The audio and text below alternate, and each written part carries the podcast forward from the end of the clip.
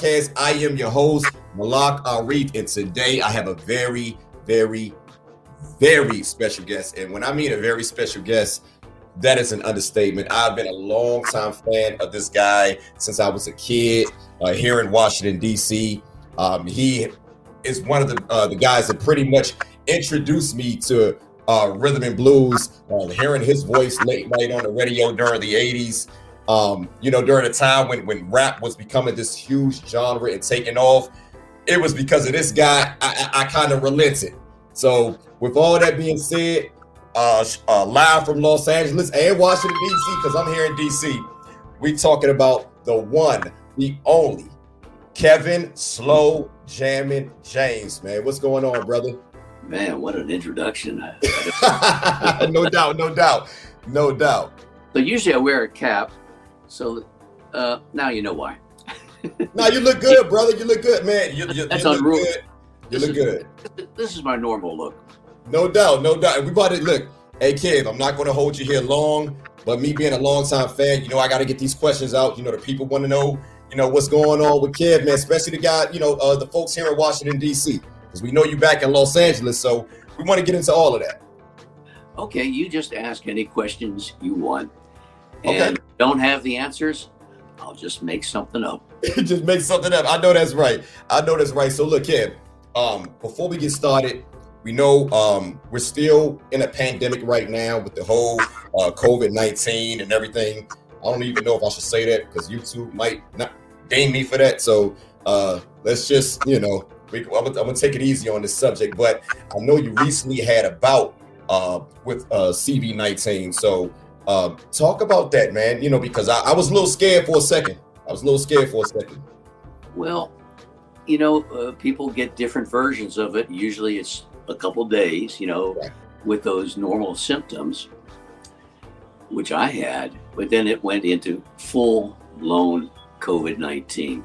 Mm. Uh, I don't even remember. I was on the couch, and then the paramedics came, the ambulance came, they took me away, and uh, so my time frame is difficult because I was out of it. I was in a coma, and they took me to the hospital. I'm a veteran, but they couldn't get to the veterans hospital quick enough.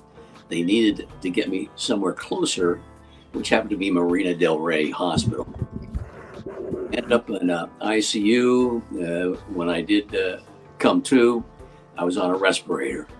And I think most of you watching and listening, uh, the survival rate is not good after you've been on a respirator.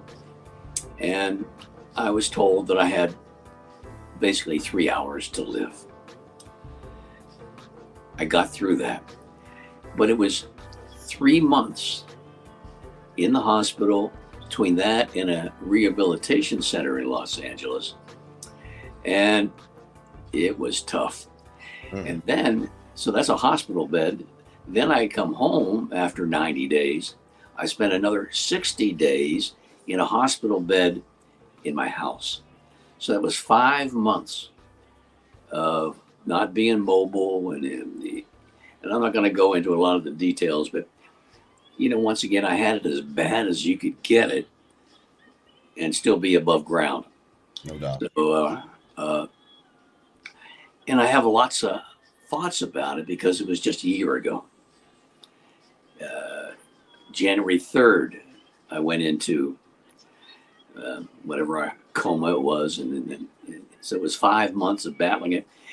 I'm almost mm, 80, 85% back. Wow. Uh, I had to learn how to walk again. That was the biggest struggle. Yeah, I saw that. I saw that on uh, Instagram. Yeah, and uh, here in Los Angeles, I think it ran a DC too on Fox. They did a, a, a story, and it was about my struggle. They called it a long hauler. I never heard that term before until they interviewed me. Right. But anyway, here I am, pretty healthy in some ways, believe it or not. I'm healthier than I was before. Awesome. All the medications I used to be on, I'm not on anymore. So Okay. God is good. Uh, God is good. No doubt. No doubt. but prayer. I'm glad we. I'm glad you made it through because, like I said earlier, I mean, you had me scared for a second. You know, um, you know, you you have been one of the uh, greatest uh, contributors to uh, radio, man, in, in my lifetime. You know, as far as you know, um, on air personalities, man. So it was it touched me, man, to to to see you going through that, and I'm, I'm glad you made it through, brother.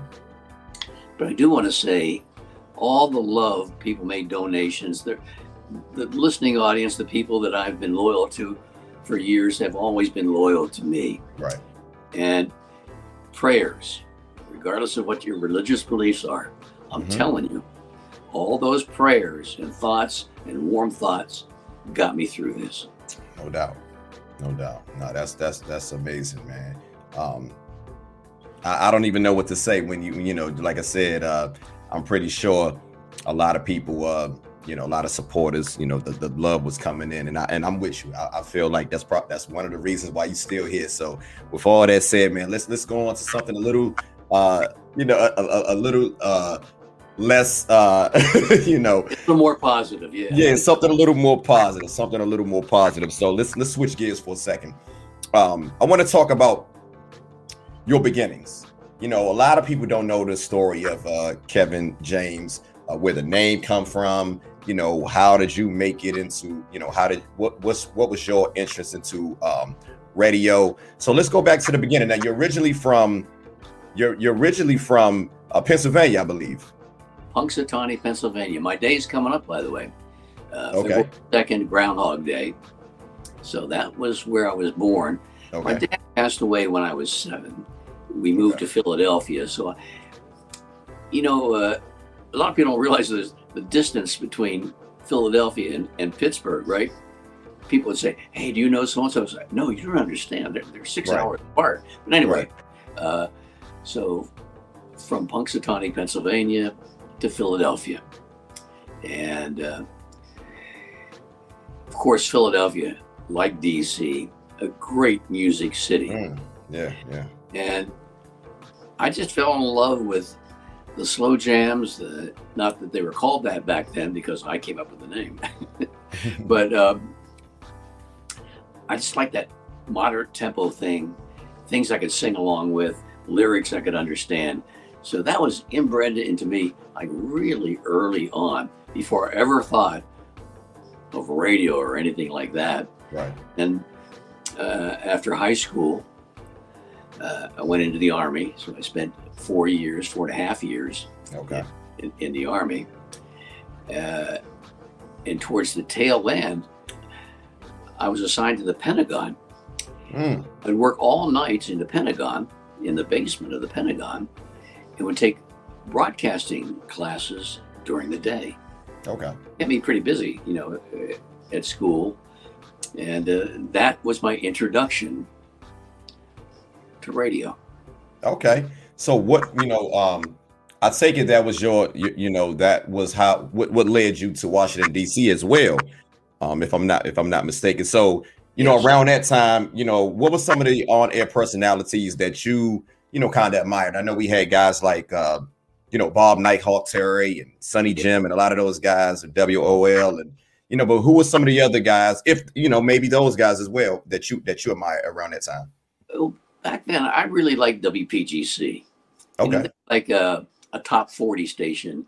But, you know, uh, Columbus, uh, Billy Price, who worked for uh, WPGC.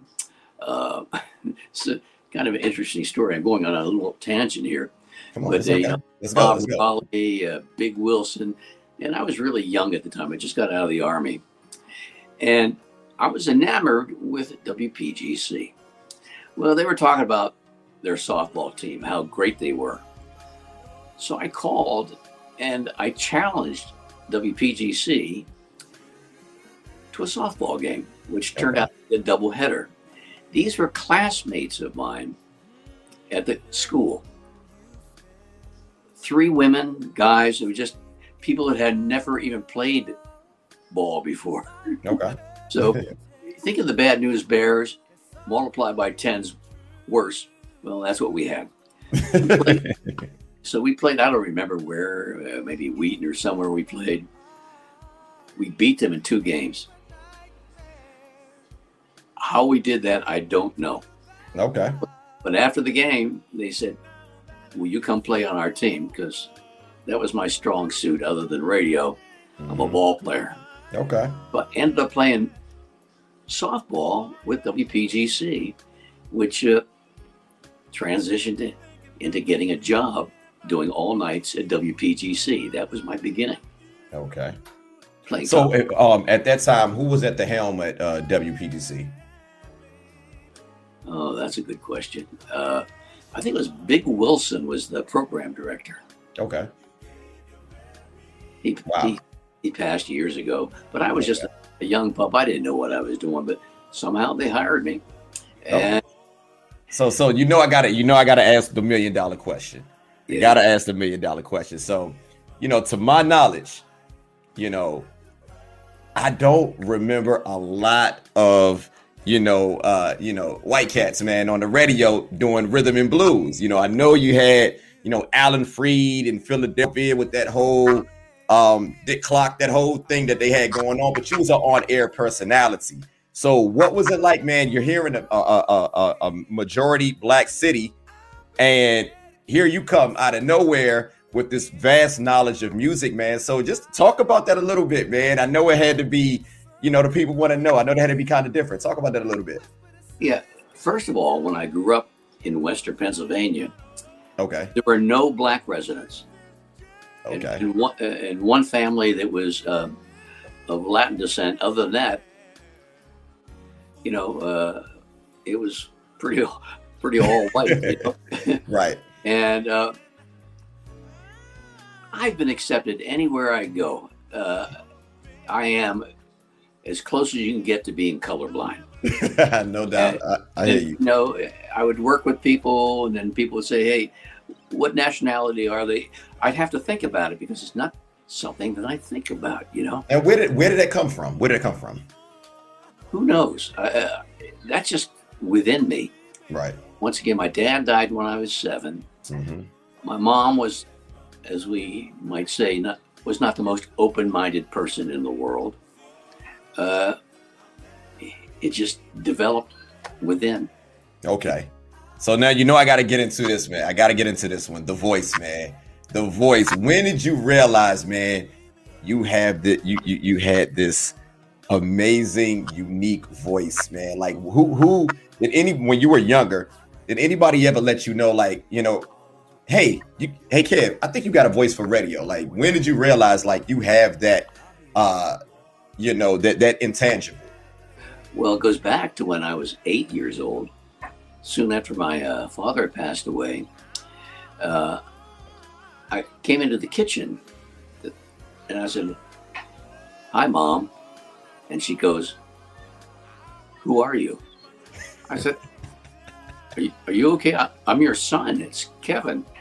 My voice changed overnight. Jesus And, Christ. and, and then all of a sudden I became a, a man at eight years old. You know? uh, but I didn't hear it, you know, because you, you don't know because you're talking. But so I never heard it on any kind of recording or anything to realize it's any different. But I could feel like a rumbling in my chest. I go like, yeah, that's something different. Yeah, okay. Okay. that's when I first realized there was something going on with my uh, my voice. Man, that's that, that's amazing. I, I, I always uh told myself if I ever get a chance to to, to uh, talk to Kevin, man, I gotta ask him about the voice, man, because prior to I'm gonna say maybe 2010, I always thought I say about 2005. I'm sorry, I thought you was a uh, I thought you was a black dude. Like I never like it was a coworker of mine uh, here at Metro one one day told you know ended up telling me hey man, you remember Kevin? J-? Like, cause I, I you, you, it's I didn't see a lot of pictures of you. Yeah. So for all these years, I thought you was a brother. You know, as a kid, man. So it tripped me out. I was like, man, this is a white cat, man. This is like, this is this is so dope, man. So am I? So am I the only person? I'm sure I'm not the only person that thought you was like a brother, like you know, like on some Bobby Caldwell type shit. yeah, uh, numerous. Oh, I mean, like almost everybody would go like, "What?" You know, I've ever had every reaction possible. But I'm telling you, I've never had an adverse negative comment towards me when people found out that I was white. Right. You know, uh, and that's especially back then when you did not have social media and the visibility. Then you know you have to rely on, you know, doing uh, work in the community or whatever, and people go like, "Oh, you're white." I go, "Oh, I'll fix that. Don't, don't worry." Uh, uh, but now people, because you know they can look people up, whatever, to see pictures. But back then, yeah, people Right. were shocked. No but doubt. once again, and I went to every part of DC. You name the place, I went there because I love working in the community. I've never had anybody disrespect me or make an issue of skin color ever. right. Nah, that's dope. That's That's, the- one thing I love about DC. It's a very multicultural uh, Yeah. city. but it's the way you carry yourself. You No know. I would go in these neighborhoods, and you know, sometimes fear is uh, associated with with hatred or not understanding. Okay. You know, I go anywhere because I, I wasn't afraid of anybody because, you know. Where did you live at when you when you when you first came to DC? What part of the, uh, the city did you live at? name a part of the city? And I lived there. Say no more. Say no more. But uh, you know, uh, when I was in the army, uh, I lived in Georgetown. Okay. Silver Spring, I spent a lot of time in Silver Spring, and probably most of my time in Silver Spring. Okay.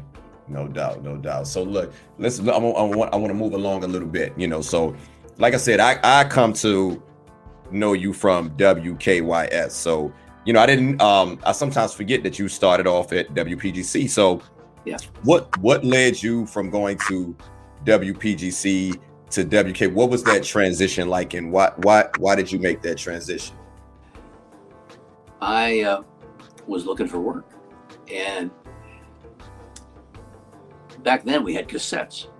So I sent a cassette to WKYS because I really liked WKYS. Okay. Well, lo and behold, eventually, and I don't know the time frame here, I got a call. Gordon Peel was the program director. So he called me in and he said, We're looking for somebody for a couple months just to fill in because they were going to an automation system at night. Okay. Now So- explain that. I, I, I've heard about that before. Explain what, what that means to the to the viewers. Automation, yeah, today it's with computers, you know, it's pre programmed or, uh, you know, uh, voiceover. But back Okay. then, had these reels Right. The They real to reel. Mhm. and they would run that uh, at night. I forget what the system was called, but it was a pretty elaborate system. I said. "Yeah, I'll do it." He goes, "Oh, Kevin, by the way, we never have openings here."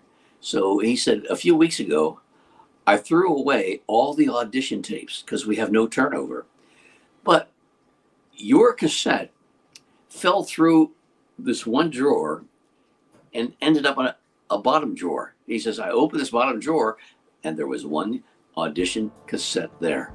That was yours. Wow. Talk Wow. about eight Yeah, yeah, yeah. there in that, that uh, whatever it was supposed to be two months Okay.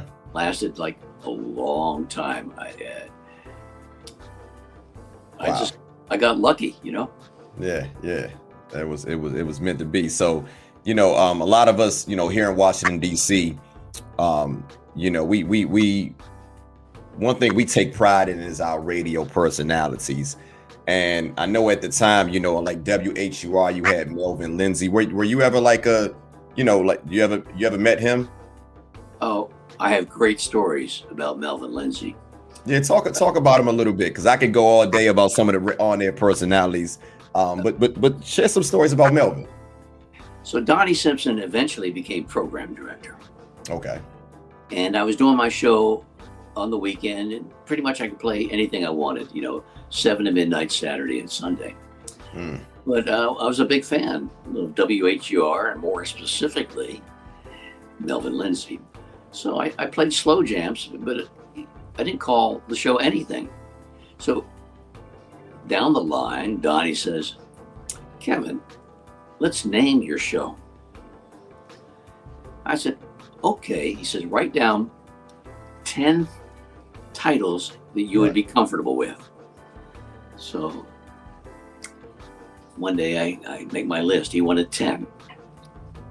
Well, my first one was Slow Jams. Then I had a bunch of others, and then he came into the studio. But I didn't know what number 10 was. I, I just ran out of spots. Right. Way back when, there, was a player for the, back then, the Washington Bullets named Manute Bol. Oh yeah, I got his. I used to have his jersey like right behind me. I just took the jerseys down and replaced them Oh. with records, but it's upstairs somewhere. Number ten. So number 10 was Min- the Minute Bull Show. So Donnie looks through all the names and he goes, What's this? Number 10. I said, The Minute Bull Show. He goes, I don't understand. I said, Donnie, you wanted 10 names. Right. I couldn't think of a 10th. It's a joke. He goes, I don't get it. I said, Well, oh, you don't get the joke. I said, And you're a funny man. So anyway, we ended up uh, uh, condensing slow jams to the slow jam. Uh, the show did very well, and I owe it all to Melvin Lindsey. Did I copy him? To a certain degree, yes, but I used him as a, a blueprint of what I was going to do Okay. and ended up playing other things that people would ask for. I'm very big on taking requests and playing them. So it was a, a mixture of him and me, but it eventually it became more like more R&B stuff, you know. And so uh, I owe it all to, to Melvin Lindsey. No doubt. No Well, doubt. I called it the slow jam. And the, when I first started, a lot of people probably don't understand ratings, but I had a 0.5, which meant, you know, maybe a friend of mine and a dog were listening, but I had no ratings. But as time went by, the ratings got really, really big. So, and then uh, WKYS went to the trademark office and uh, applied for the trademark. I didn't know they did that. Ooh. I went to the trademark office. I said, I'll trademark it. They said, Oh, it's already been done. they beat you to the punch. and they opened a drawer and there was like a t-shirt that i had designed or a listener had designed for me and copies of uh, audio of my uh, shows that's what they needed to to get the uh, trademark Wow. that didn't bother me so it, at least it had a trademark Okay. and throughout all the years uh, well first of all after 10 years that's how long is good wkys gave it up make a long story short i own I was just Trademark. about to ask. I own the slow jam trademark. No doubt. Now, you know, I gotta ask this because you know, this this interview is like a personal for me. This is a dream for me because I remember I was a young kid in love with uh rhythm and blues, and I never heard the term slow jam before until your show. So I want to know where are those recordings? Where Oh. are some of those? Like, I would love to just go back in time to those days of just hearing you introduce LeVert and Keith Sweat and all these great rhythm and blues acts that we had at, at that time. But I would, where are they? I would love to know where they at. Is it anywhere where we can go to like download them? I mean, I, hell, I'll pay. I'll pay to download some of these uh, episodes. You know, I had some cassettes or something, but I never re- recorded myself because I did not like listening to me. Therefore, you know, I don't have uh, much. I'm gonna have to look through, you know, because I moved so many times. God knows where things are. okay. Yeah, I really. I think maybe I taped my last show before I left WKYS. Yeah, yeah. So so around this time, so like I said, um, I mentioned I mentioned Melvin. Did you guys have like it- it's safe to say that you guys kind of had like a little friendly friendly rivalry? Yes, because he ended up coming to WKYS. Yeah, people forget about that. NBC owned WKYS. Donnie came to me. I was a little hurt, not because of Melvin, but I would have liked to have been considered for that job, but I wasn't interviewed for it for the seven to midnight. Well, they hire Melvin Lindsey, and I said, "Did you bring the name Quiet Storm with him. They said, no, NBC did not want to get into any legal entanglement, so right. it's not coming. I go, well, I think that's a mistake. I said, Melvin is the greatest, but I think that moniker behind him, Quiet Storm, means a lot. So he changed the name of his show to Melvin's Melody. Hmm. Uh, I enjoyed him so much. Can I tell you a couple of Melvin stories? Come on, let's go. Let's go. Come on, I'm here for it. I'm here for it. Let's Uh, go.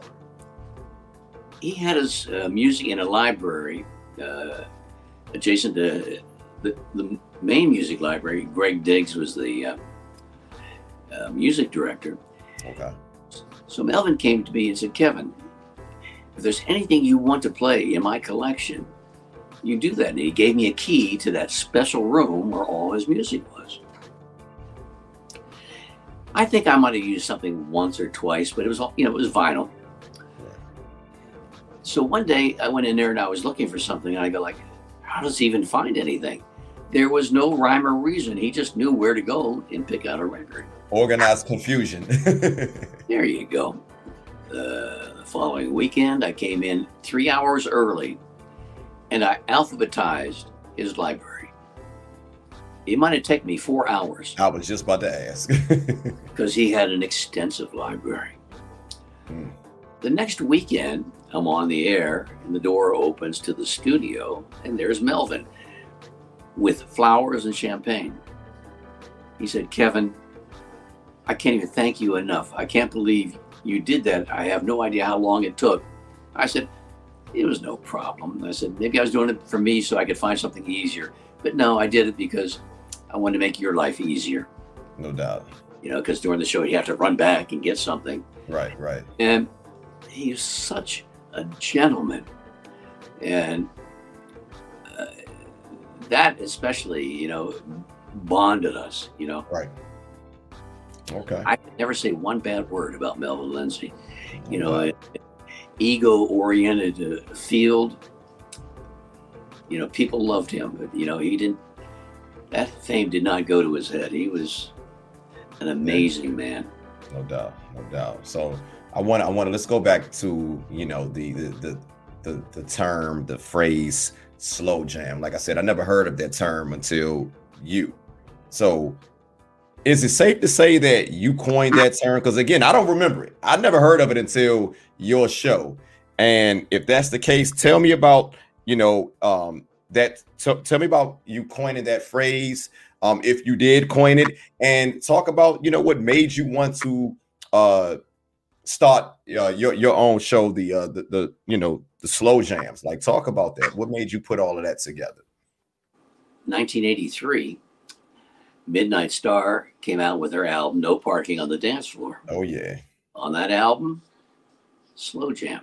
oh yeah. So that uh, gave me the idea. I go, I'll call my show Slow Jam. So right around, you know, maybe eight or nine months after that album came out, I named my show Slow Jam. Being just Kevin James, I, I said, Kevin James, Ke-" I said, I'll be Kevin, let me see. Kevin Slow Jam and James. so it Right, melded together, you know.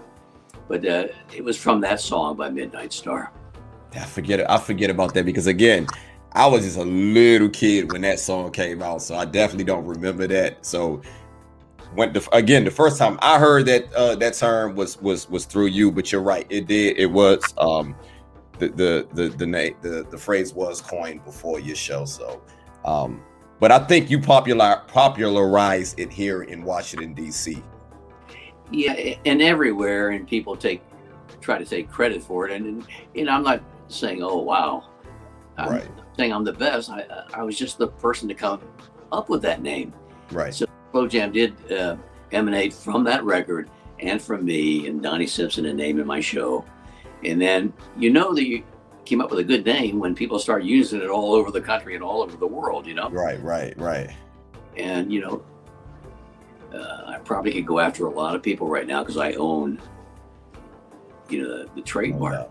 So look, look, let's talk about that time, man. It's a very special time in in in pop culture and rhythm and blues uh culture.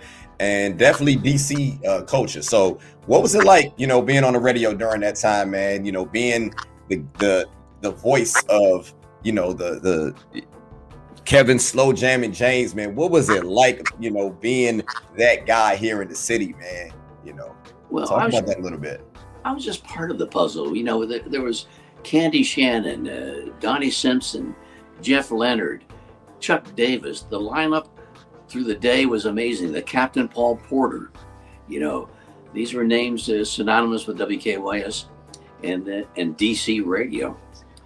And you know, once again, I was just to, to me just a, a, small part of it, but somehow that niche, that slow jam thing, you know, because you know, bridging the generations. Uh, if we want to talk about it a little bit, I, I come on, come on, let's go. Bridging the the genres, because I moved to Los Angeles in 1990, and that's because of Melvin Lindsey. Because I was not offered the job, and I was, you know, he signed a million dollar contract. Million dollar. A lot of people forget about that. Yeah. Two hundred fifty thousand dollars a year. Bless him, he deserved it. He earned it. Yeah. yeah. But I was making twenty six thousand. And I said, it's time for me to move on. And once again, there was no hatred, no. It, it just, I knew it was time to go. Now, now I got to stop you for a second, Kev. What hours were you on? You know, for the for the fans who don't know, and I'm not gonna lie, man, it was so long ago. I know I used to hear you at nighttime, but what what, what were the hours that you were on around that time? Seven to midnight, Saturday and Sunday. Jeez. And the Sunday night was the one that where first started. Yeah, I, man, I remember them Sunday nights, man. Oh, talk about them, them Sunday nights. Whew.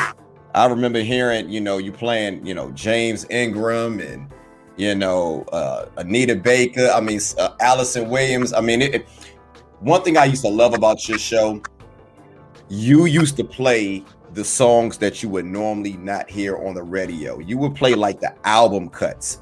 So talk about that, man. Like, what was it like to, you know, kind of break some of these records, man? I, I, I feel like you broke a lot of records um, that have went on to become classics, man. What, what was it like being able to be in charge of uh, your own playlist? Just to, to break away just a little bit here. Today is, I think today's Anita Baker's birthday. I remember Candy Shannon coming in to me one day and said, "Who are you playing? This Anita Baker? Who is this?" So pretty much, I broke the Songstress album and Anita Baker, but I'll never forget Candy going like, "Why?" I said, "She's good." And right. Happy birthday. Yeah, yeah. We all January. We all you just celebrated a birthday, and I just celebrated. You just uh your birthday January the eighth. There you go. Yeah. I'm January the sixteenth. Nice Capricorn people. Yeah, there we go. There we go. I had had had to throw that in there. Had had to throw that in there. But you know what? I had a thing where back then there was vinyl, and I just wanted to play good music. Right. So I would get these albums. Uh, I was never serviced by record companies. Sometimes there were songs, which I'll maybe tell another time how I found a song that became a classic in the trash can in the music room. Mm. But I would get albums and stuff that uh, you know Greg would just give me, say, I'm not going to play this, I'm not going to play that, but, you know, whatever.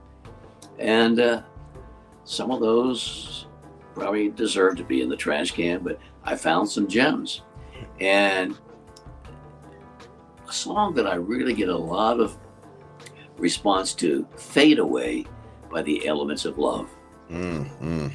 I'm gonna give. I'm gonna give. Before you say anything else, I want to give you three of my favorite songs that I remembered you playing that broke that introduced me to these songs when I didn't know that they existed. I'm gonna go, I can remember three, but go ahead. I want to finish. finish no, give me your give me your three.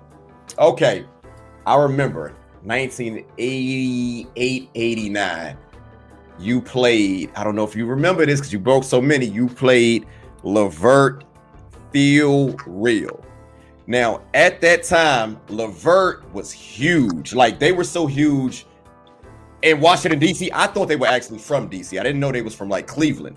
Cleveland. And I'm good friends with Marc Gordon, by the way. We got some things in the works, so that's another conversation for another day. So, um, at that time they had "Addicted to Love," they had "Pop Up Up Goes My Mind," they had uh Casanova, a bunch of hits. Um, And I remember one night, man, I heard this this nice saxophone, and I mean this it, it, it, this this this tempo built up, and it was the song "Feel Real" off of the um Just Coolin' album.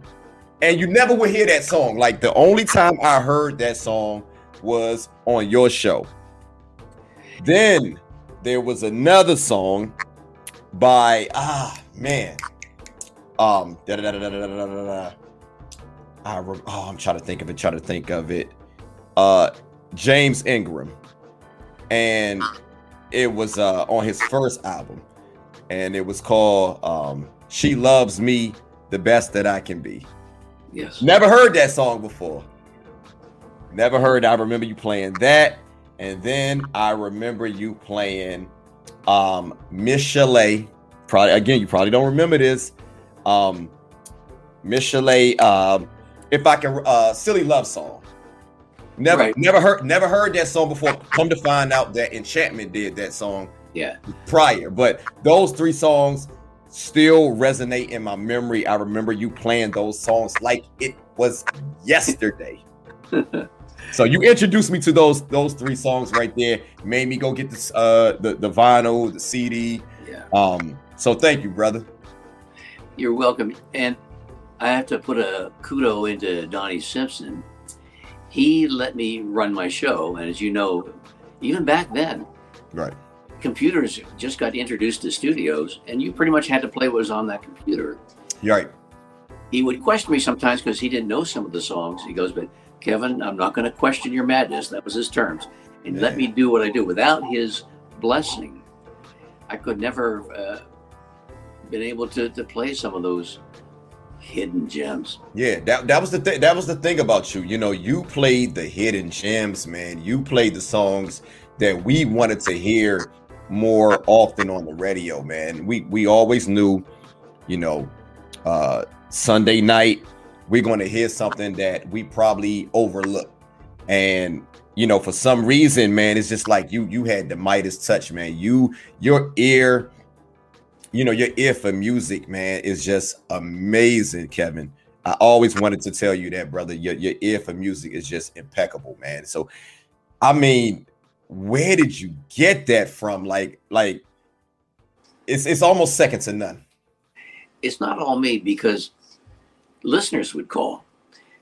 I mean, yeah, most of it's me. Yeah, I just came up with this stuff Right. because here's an interesting thing. We had vinyl, right? Mhm. Before I would listen to something, I would put a piece of paper over the cover because I did not want to see the visual of who was recording the song.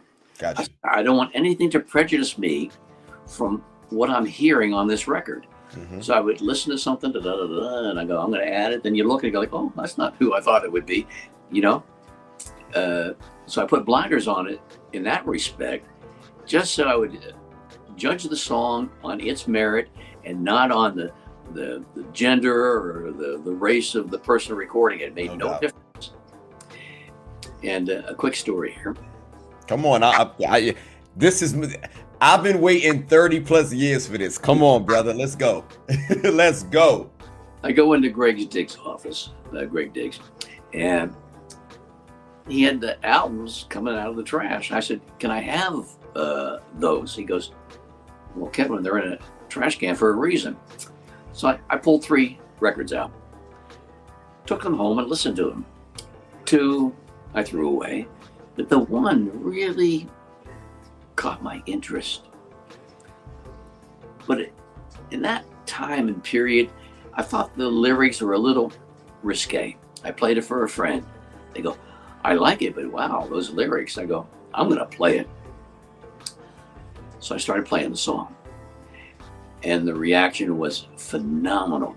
Maybe after three weeks of playing this song, Donnie calls me and goes, What are people talking about the song you're playing at night? I, he says, I know you're playing a lot of music, but what is the song everybody's talking about? And I go, Shirley Murdock, As We Lay. So it went from the trash can to an all time classic. I just interviewed her four months ago. Oh my. And, four months ago, you got to check that interview out. I just interviewed Shirley Murdock four months ago. Yeah, and she and, she told she told me about the making of the song, and it's a it's a dope interview. Check it out when you get a chance. So, with, with, with, I mean, that's 1986, 87, something like that. Exactly. Uh, wow, man, that's what I'm talking about. That's that ear. That's that impeccable music sense that you had, brother. And "Go On Without You" was on that album too. Another mm-hmm. song. I played that one. And uh, years later, when I came to LA, I, I met her briefly uh, she was uh, the warm up for um, Roger and Zapp. You know, they work together. She's on Slow and Easy. Yeah, yeah, yeah. right, right, right, right. Uh, she was a part of that whole that that whole Troutman uh, camp. Yeah. So uh, that was an example. Uh, many, many. oh, here we go. That I knew there was something on my mind. A listener called me one day and there one night and said, Kevin, EU. I know they're a go-go band, funk. I was about to get into some go-go shit, but I was like, you know what? Let me let me take it easy because we on some slow. We we we talking slow jams. But come on, I'm gonna let you run with this. Let's go. Let's go. the album, the EU album, I'm forgetting the name of it at the time, uh, came out on a Saturday. A listener called me that night and said, "There's a song on the EU album." I said, "EU." She says it sounds like what you play. Yeah, man. People I forget. People forget they had some slow jams. But go ahead, go ahead. so it was in the studio. I previewed it for like 20 seconds. I go, oh yeah. I had it on the air like five minutes later. I got a thing for you. Mm. EU. Classic. Classic. So listeners would help me out because they know and do know and did know if there's something that to be discovered and I haven't, they'll discover it for me. So mm-hmm. it was like a, a, coordination between me and the audience, which has was, always been the case. Yeah, yeah. No, that's that's that's amazing, man. Hey, so so Kev, you know, me being a longtime fan of yours, if we could, you know, one thing I, I love about you is your your um your sense for great music, your ear for great music. I mean, if we can if we could talk like, you know, if we could put you on an island with like five albums, what would your five albums be? Ooh. Well, I can tell you groups. Con Funk Shun is probably number one. Okay, that's fair. We let's go. Let's go to artists. Let's go. That's fine. Uh, uh, Enchantment, E.J. Johnson of Enchantment. I love that group. Uh, yeah. Marvin Gaye would be yeah. right up there. Okay. Uh, Earth, Wind, and Fire. Mm solo artist, I love Jeffrey Osborne. Of course, that was yeah. LTD, and then Jeffrey Osborne. Yeah, yeah. But I could go on and on and on. But no my no number doubt. one go to, if you're going to leave an album with me on an island, Uh, I want Con Funk Shun. Conf- I, I interviewed Michael Cooper like six months ago. Yeah, nice yeah. guy. Yeah, we've talked. Great guy, great guy. A couple of times, yeah. Yeah, no doubt, no doubt. Let me so, grab a tissue real quick here. Go ahead, go ahead. I'm coming back. I'm coming back. All right.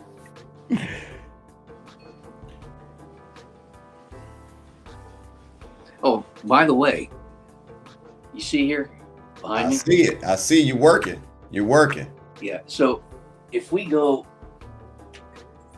here and you give me a name of a song, I can find it like in 10 seconds. Man, I know that's right. he got the library out. Okay, okay. You said James Ingram, right? So I could yeah. go. Yeah, that that um, she loves me the best that I can be. I believe that was on um, yeah. his first album on Warner Brothers on Warner Brothers slash Qwest Records. Yep. Anyway, I've got six thousand five hundred songs. So Woo! pretty much everything that uh, you'd want to hear, I, have got right back. Gotta there. love technology. Gotta love. So look, let's let's fast forward a little bit. Um, 1990, you you end up moving to Los Angeles.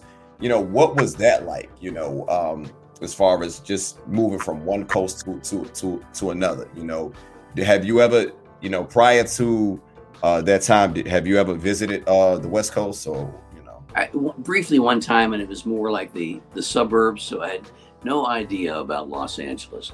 Okay. I quit radio because I wasn't getting paid enough. I wasn't offered mm-hmm. the, the, job at WKYS. So I came out to do voiceover in Los Angeles.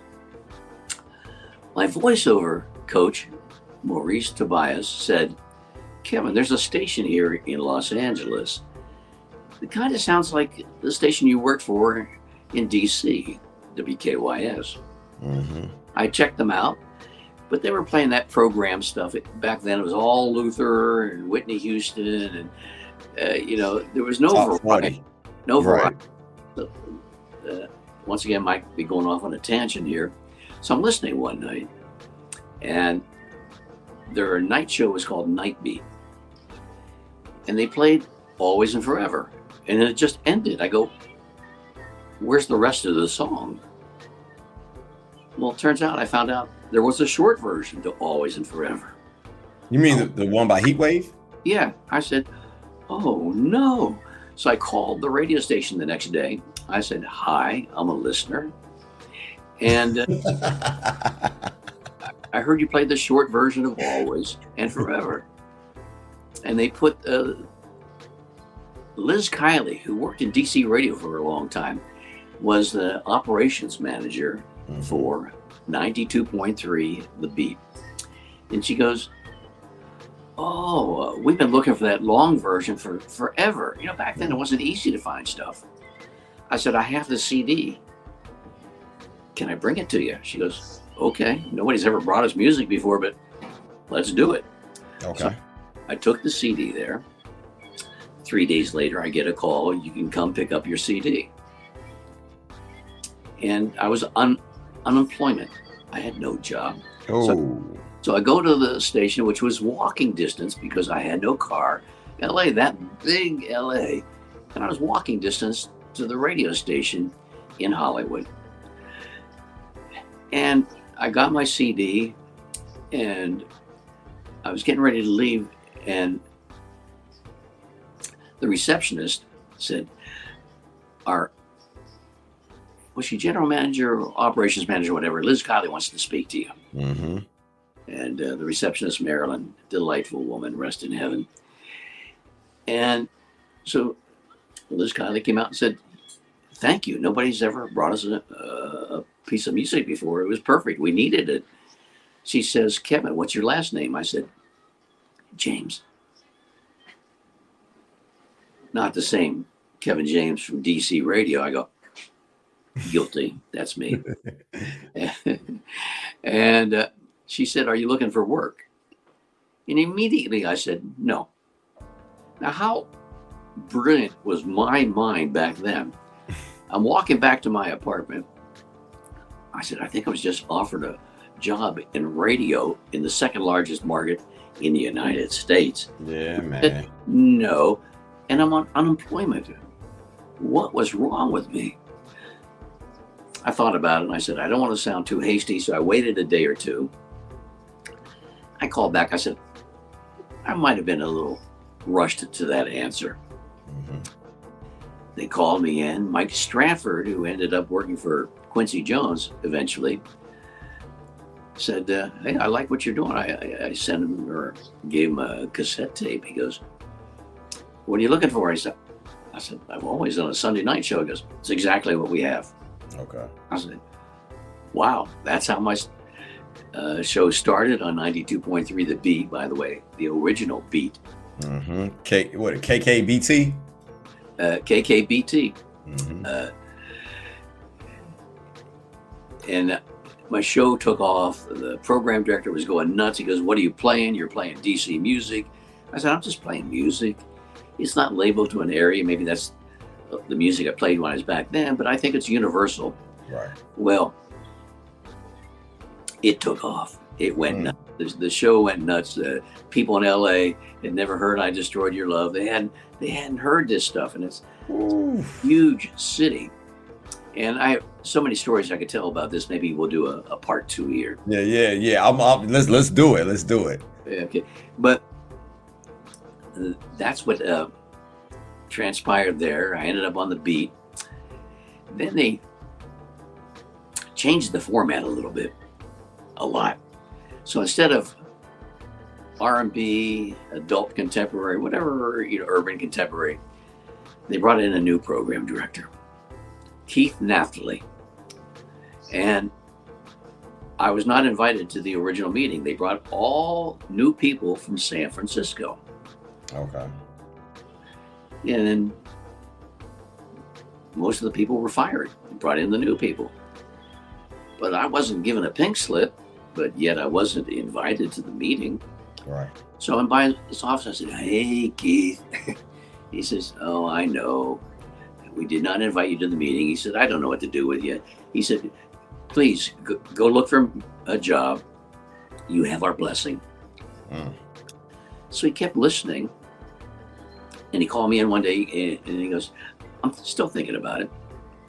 Yet I still had a job. Next week, he goes, It's marinating. I said, That's good, huh? He goes, It's not bad. Right. Then he said, I don't know what you're playing, but you are now a feature show on the weekend. I went, Wow. In Los Angeles. They they became uh, uh, that might have been before Keith Naftaly, but when Keith Naftaly came, they became true to the streets. It became a real rap hip hop station. Mm. And you know, the, that's when they said that we probably won't keep you. But he goes, for some reason I just like what you're doing. I don't know what you're doing, but but I like it. Yeah. Then an interesting part of this, a gentleman who I'll reveal his name in a little bit, went to the program director's office and said, Hey, this Kevin James, you need him on the radio more. He's not on enough. He goes, I'm in the streets. I know people are listening to this guy. Give him more time. I think I know who you're talking about, but keep going. Easy E. That was close. Who were you going to say? I was going to say Snoop because I know Snoop loves rhythm and blues. Oh yeah, we'll get to Snoop, but uh, Yeah. that go was ahead. Go ahead. before I knew Snoop. Uh, so Easy E and I became friends. I'd come in there some days just to talk to him. He had me record some stuff for his new album, which didn't happen because he passed away. But Okay.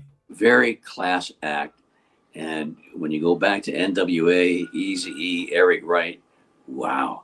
Yeah. So I um, bridging the genres. I guess that'll be my, my podcast. Bridging Yeah, yeah, yeah. So talk, talk about. Let me let, let, let let's let's let's let's break this up a little bit. Let's you know, um, you know, because around this time, hip hop is ascending, and Yes. and rhythm and blues is still is is still the dominant uh genre, especially as far as like black uh culture, uh, uh, black music.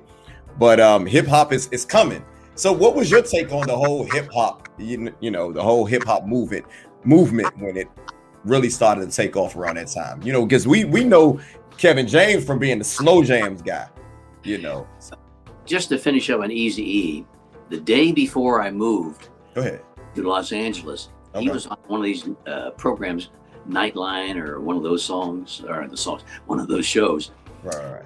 And I was saying to the TV, I don't like this man. They're talking about cop killing and all this. I go, who is this man? I don't like him. Well, that's the same Easy E that I meet. What are the odds of this? At the beat and becomes friends of mine. Reveals all this valuable information in history.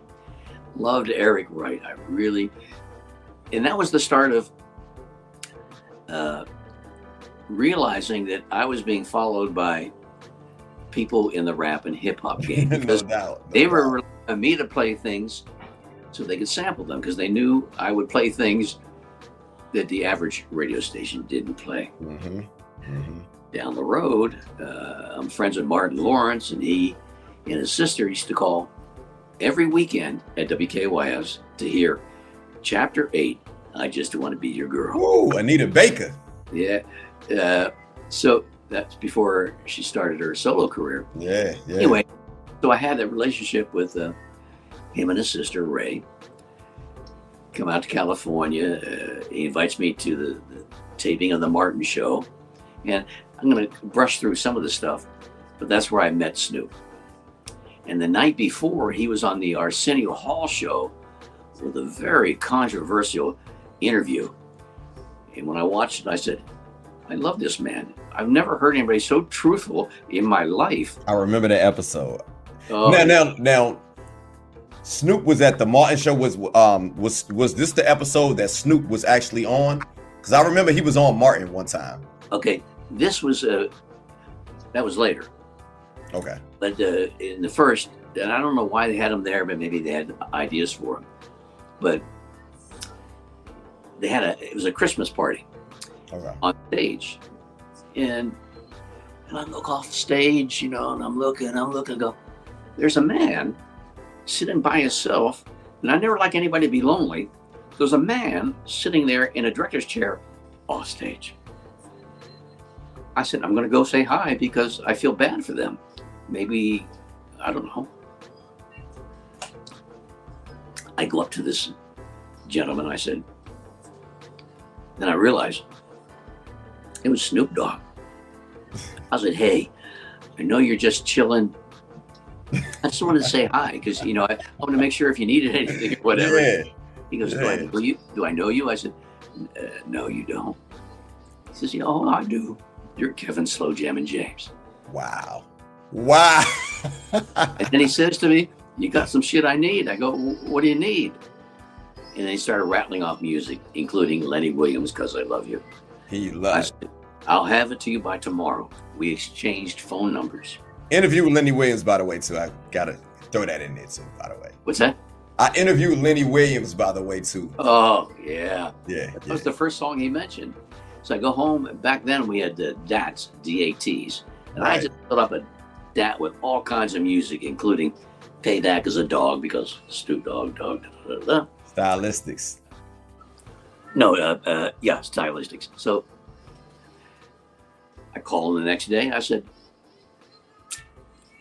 where do you want me to bring the, the music? I got music for you. I got everything you wanted, plus a lot more. He said, Can I come to the station? I've never been there before. I said, Snoop, I just met you. I don't want you to think that I'm giving you something to get something in return. That's not that. I'm just going to give you the music. He goes, I've never been to the beat. I said, Sure. But I had to clear it through the program director. And I right. said, Can I bring Snoop over here? And he, I swear the program director almost fell out of the chair. He goes, Snoop Dogg? I yeah, go, yeah. So, now, now for the for the audience, real quick, I gotta say this. I gotta interject. I know people, uh, you know, they they say, "Oh, Malak, you always stop in the interview," but I gotta say this real quick. At this time, Snoop Dogg was the biggest rap artist in the world arguably one of the biggest artists in the world. So we're talking about 92, 93. So I just got to give some context to what yeah. you're, what you're talking about. So go ahead, uh, Kevin. Especially that first album, uh, Doggystyle. Doggy Style is crazy. Which you're, which you're wearing that jacket. The jacket is from oh, people who may not know. Commercial time, Snoopy's clothing in Los Angeles near SoFi Stadium. You can get a jacket that looks like this. Yeah, yeah, yeah. Like this on the back. Check it out. Check it out. No doubt. No Snoopy, doubt. watching. I did my job. Shameless plug. uh, Go ahead, kid. so uh, the program director was like amazed. You're bringing Snoop Dogg. Snoop Doggy Dogg, You're bringing him to this radio station. I go, yeah. He goes, I have a little bit of a cold, by the way. Anyway, he comes to the station. I said, Be, beware, they're going to ask you to do stuff. They'll put you on the radio. They're going to ask you to do drops. I said, I want you to know that I would have taken that uh, music to you and given it to you anywhere. He goes, Kevin, it's okay. He comes. Sure enough, they put him on the radio with Lisa Canning doing a night beat. Right. Then there's a little bit of a ruckus. Uh oh. Some man came to the gate, a very heavily guarded I think facility. I know who that is.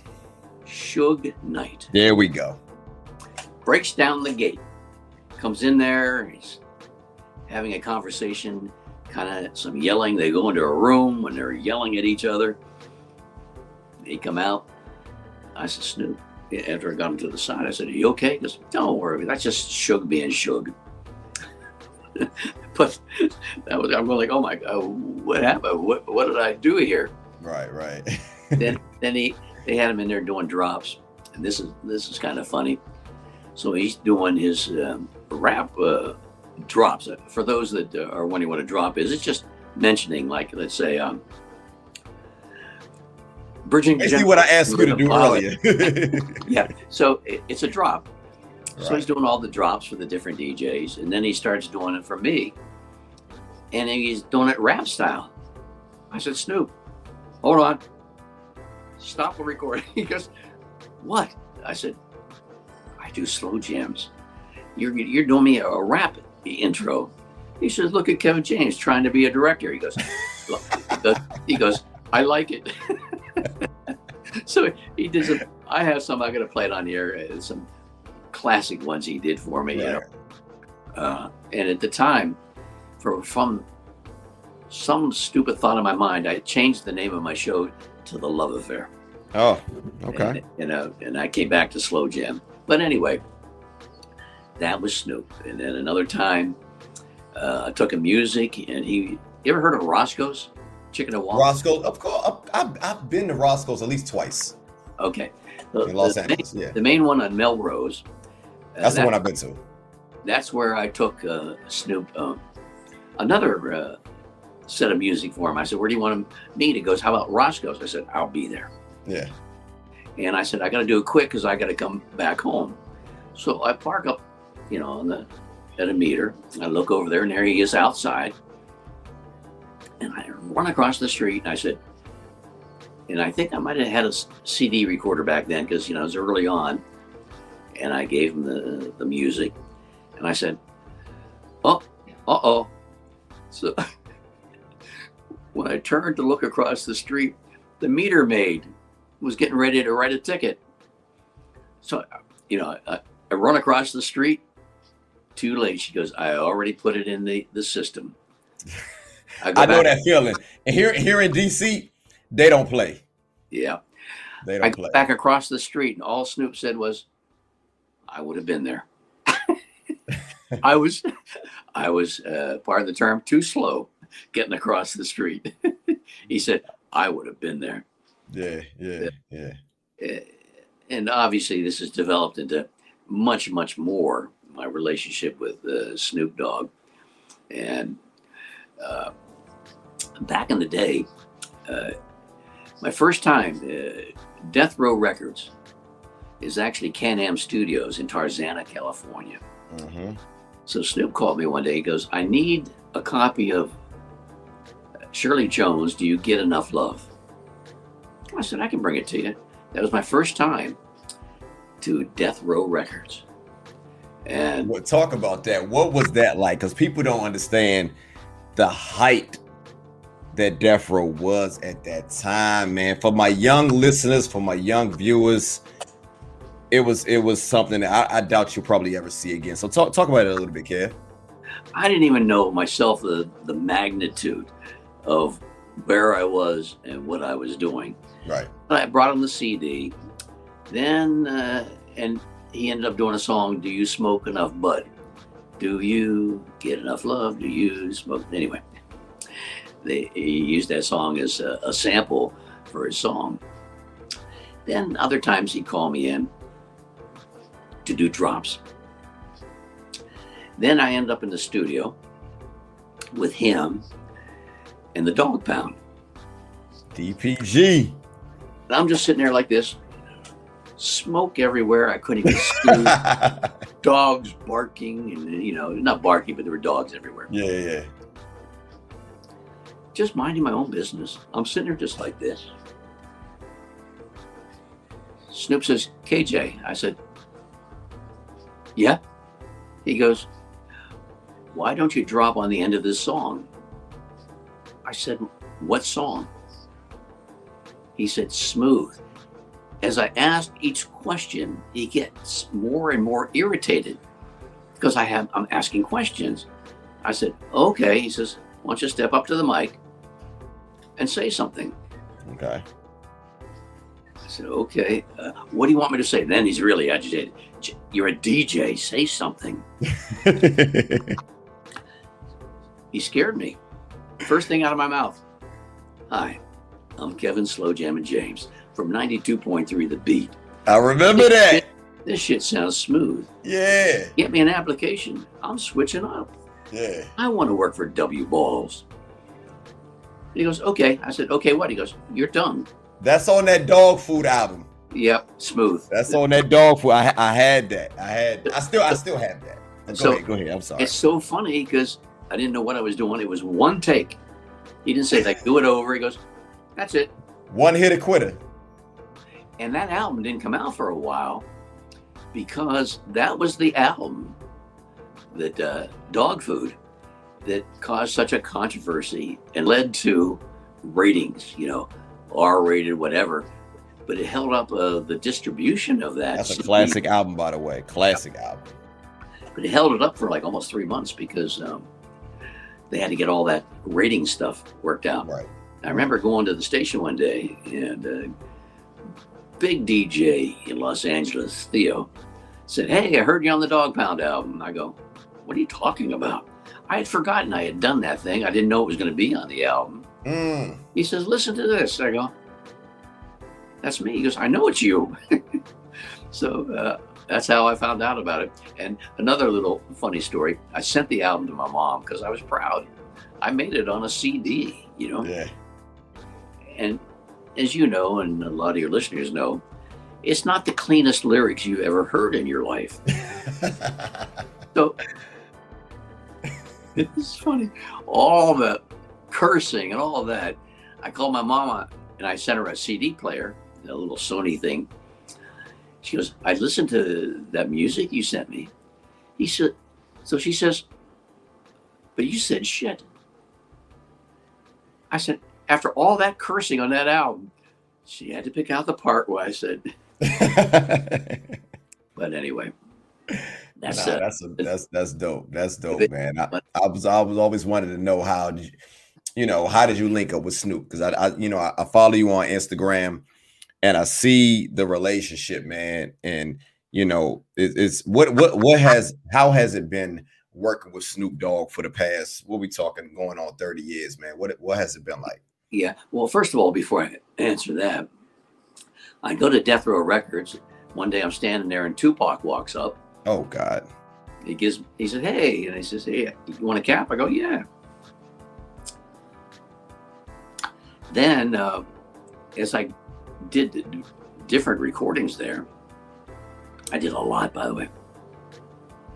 Every time I walked out, and if you saw uh, straight out of Compton, of they showed the inside of the Can-Am Studios.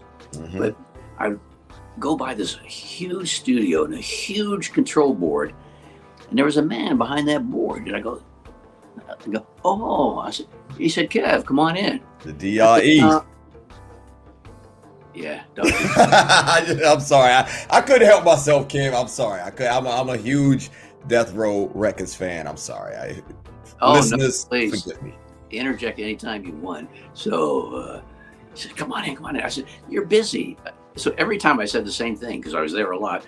I go, hey, Dre. Uh, I said, another time, another time. but I never. Now he's a he's a he's a big uh rhythm and blues lover, lover too. You know, um, oh yeah. gotta gotta put some respect on Dr. Dre's name. And he he matter of fact, you know, um, he's one of the greatest producers of all time. And he he also produced that Michel'le album, which was an R and B album. So I he's very um, I got one of one of the reasons why I love guys like him because he can jump from genre to genre. You know, he's not just limited to just, hip just like Snoop, their their understanding of every whether it's Frank Sinatra or right. Lionel Hampton or whatever, Yeah, yeah. uh, uh, their knowledge is beyond anybody I've ever uh, been Yeah. around. To be honest with you, but that experience there, uh, you know, doing all those drops, and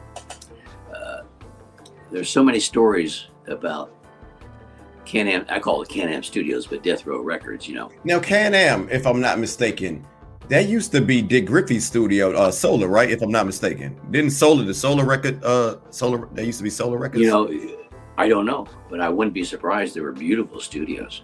Okay. But I don't know if uh, Solar uh, worked out of there or not, but I wouldn't be surprised.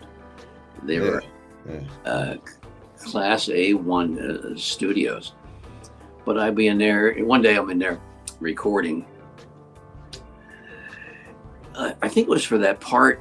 I remember saying, "You got much love from the Dogg Pound, the LBC," and it was I was doing something for South Central. Yeah, that, that shit tripped me out. I'm sorry, that shit tripped me out when I heard you on a Dogg Food album. I was like, "What the heck?" I never in a million years I would thought Kevin Slow Jam and James would be on a food album. I'm sorry, like I can remember breaking open that CD and just listening to that. So it just um, hearing this is like a dream come true to me. You know, I'm sorry. But, but how did that happen to me? I don't know. I'm an R&B basically guy, but uh, I got embraced by the rap and hip hop community, and that's just continued on and on.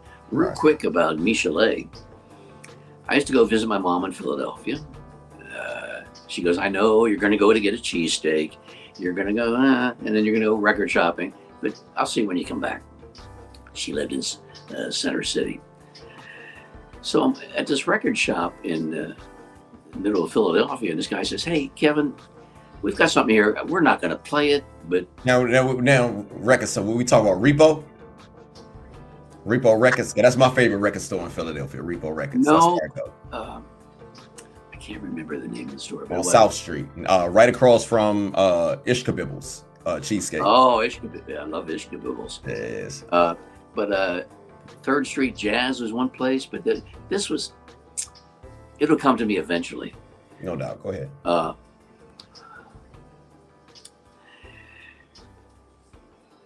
he gives me the album. I go back to DC. I play it. I go, I kind of like this thing.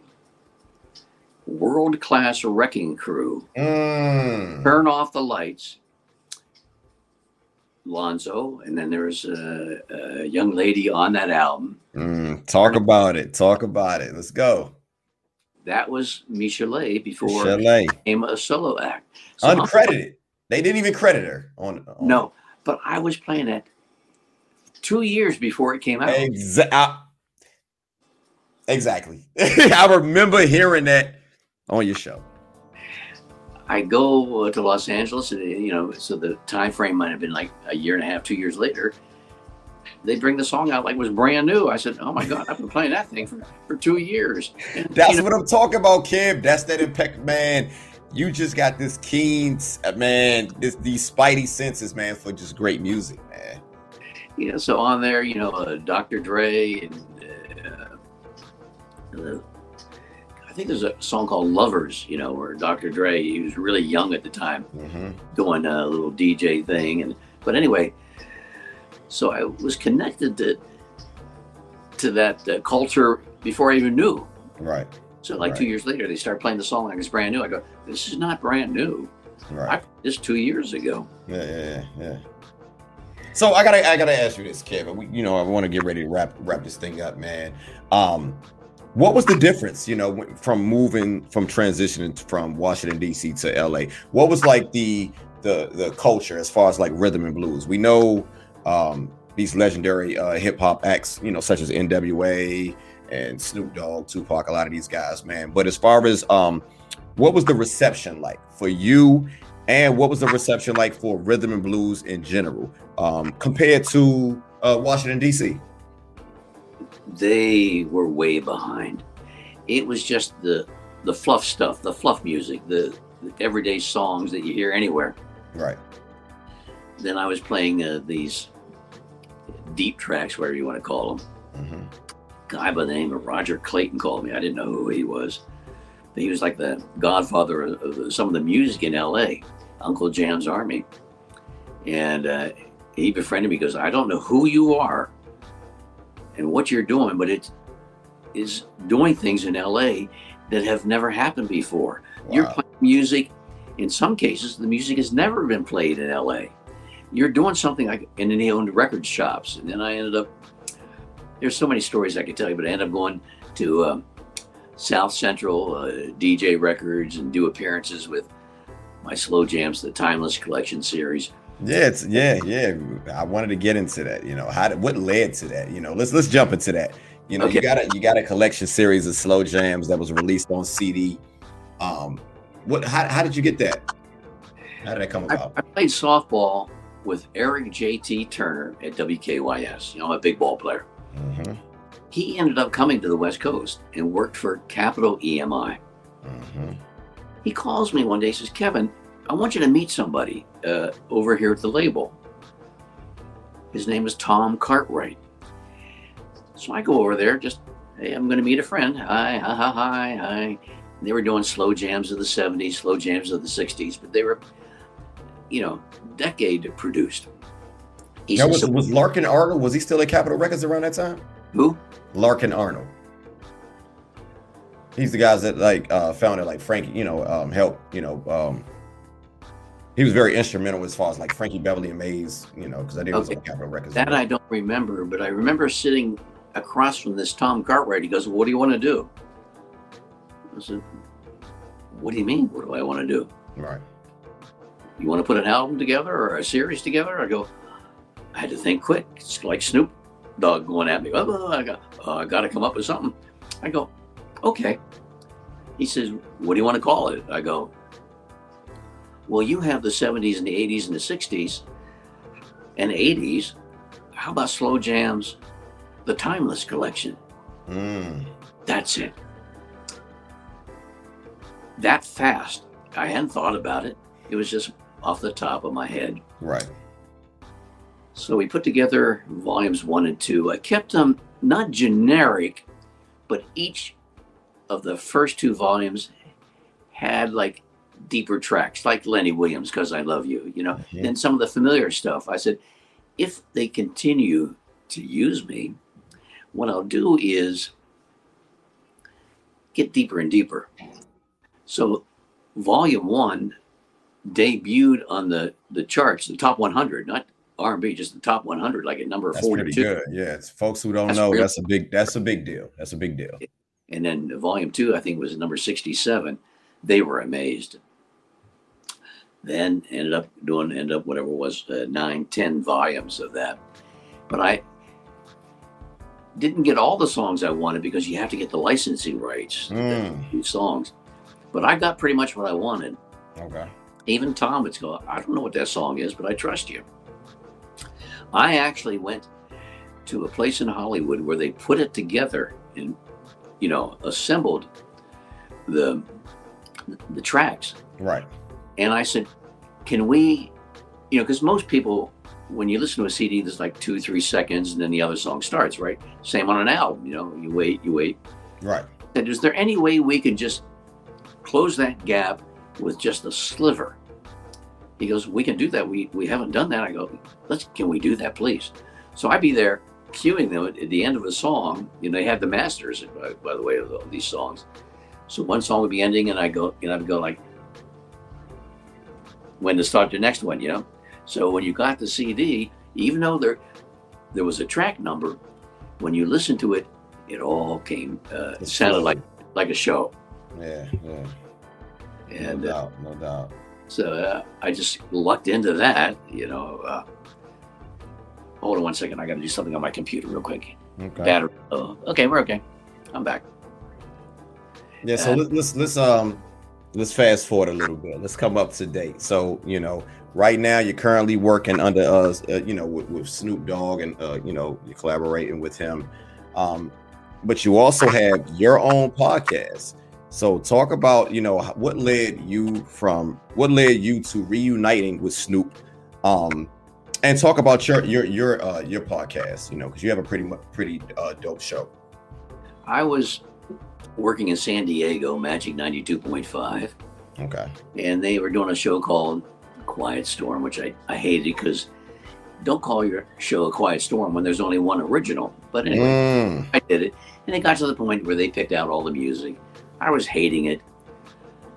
So, out of the blue, uh, I had a message from a uh, Michelle S., who was a, a, friend of mine and a former program director, said Snoop Dogg wants to talk to you. I said, I don't know how to get a hold of him. So okay. I think he did it through Facebook first. We exchanged numbers. He says, Kevin, and he starts saying, uh, Dash Radio, Cadillac music. I go, that means nothing to me. He says, will you? Like music. I, he says, will you? I said, yes. He goes, I didn't even ask you anything yet. I said, you're going to ask me something. I'm just going to say right now, yes. He, says, well, uh, he says, Cadillac music. is a radio station, internet radio station on Dash Radio. I said, I'm in. I move three weeks later. Actually, he asked for a couple CDs. He wanted to test it out on, on the radio. Right.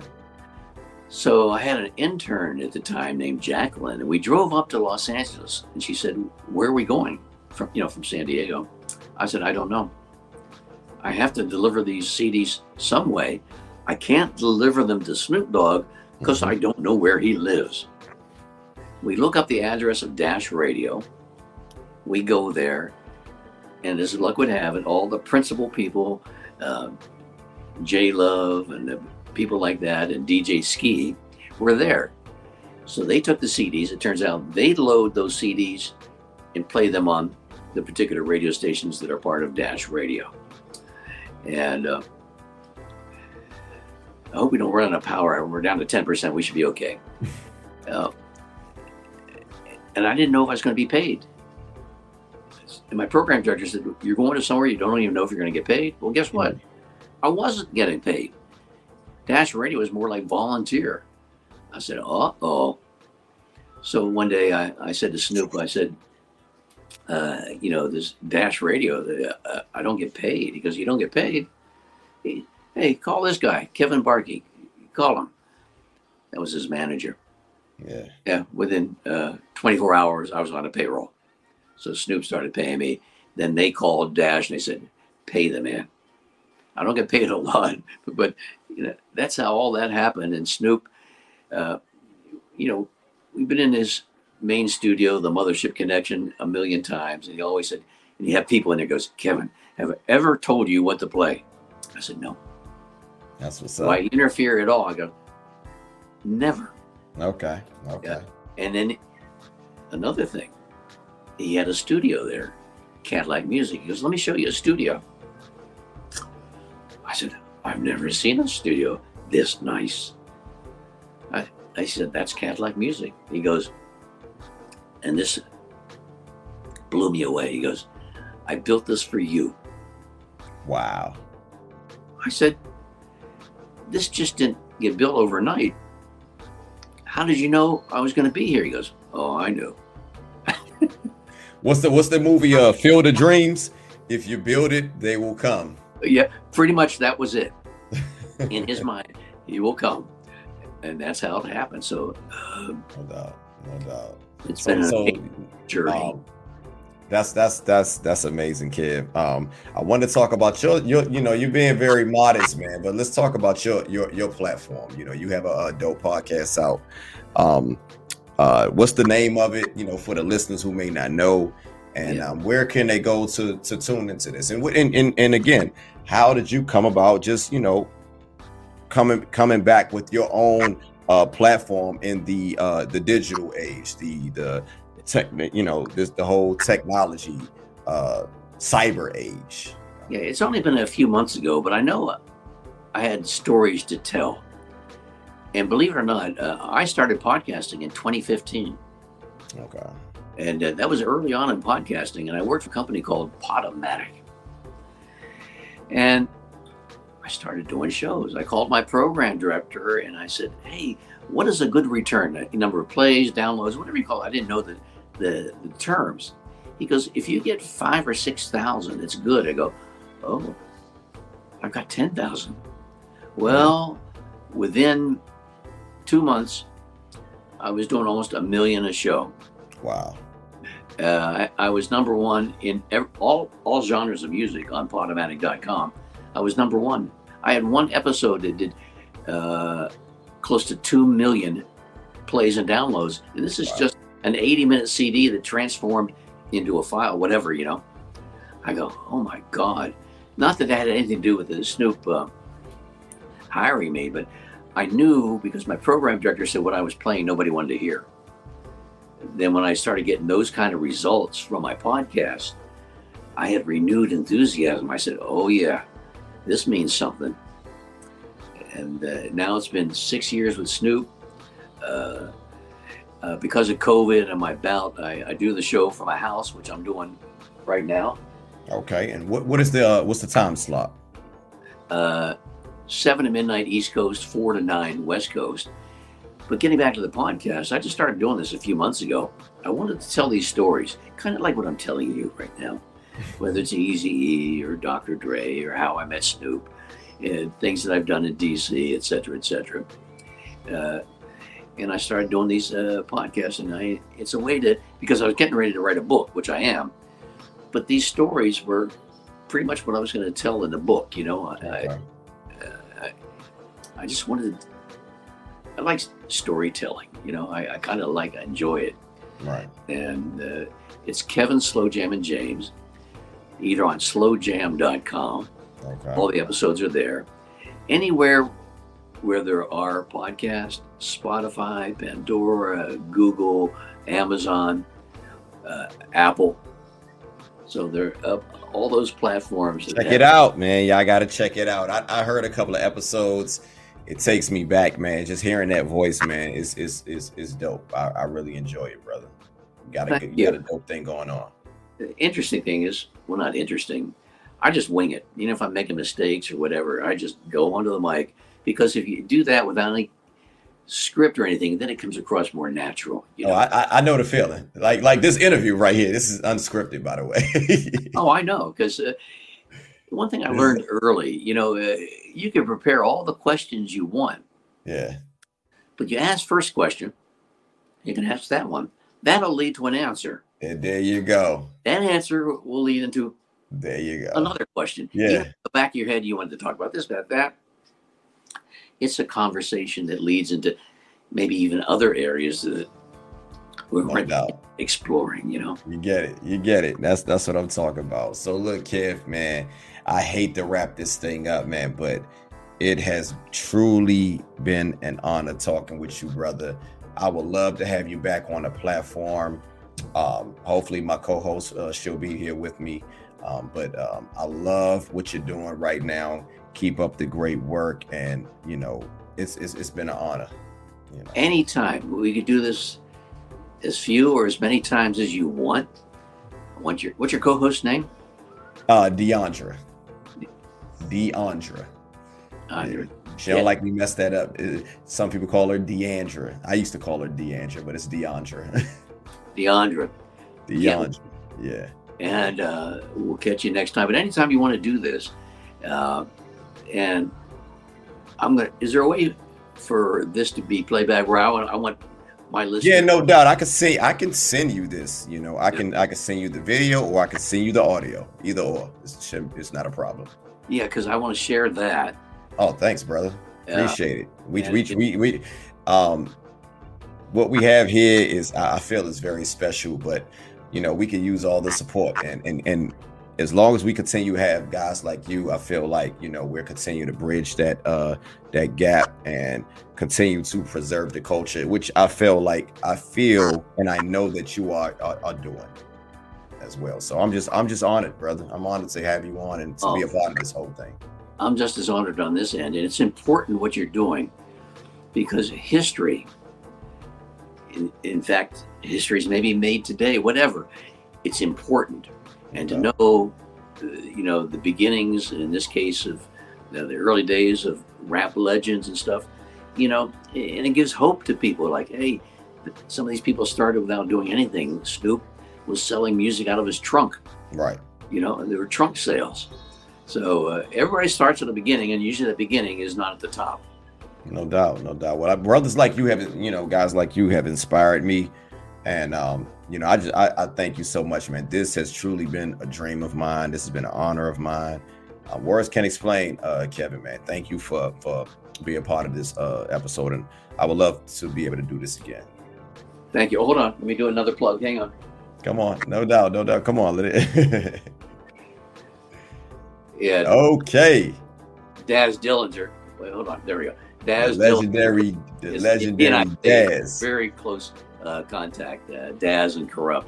Uh, Shout out to Daz and Kurupt. I know Yeah. uh, Daz. He just lost his mom. Yeah, Yeah.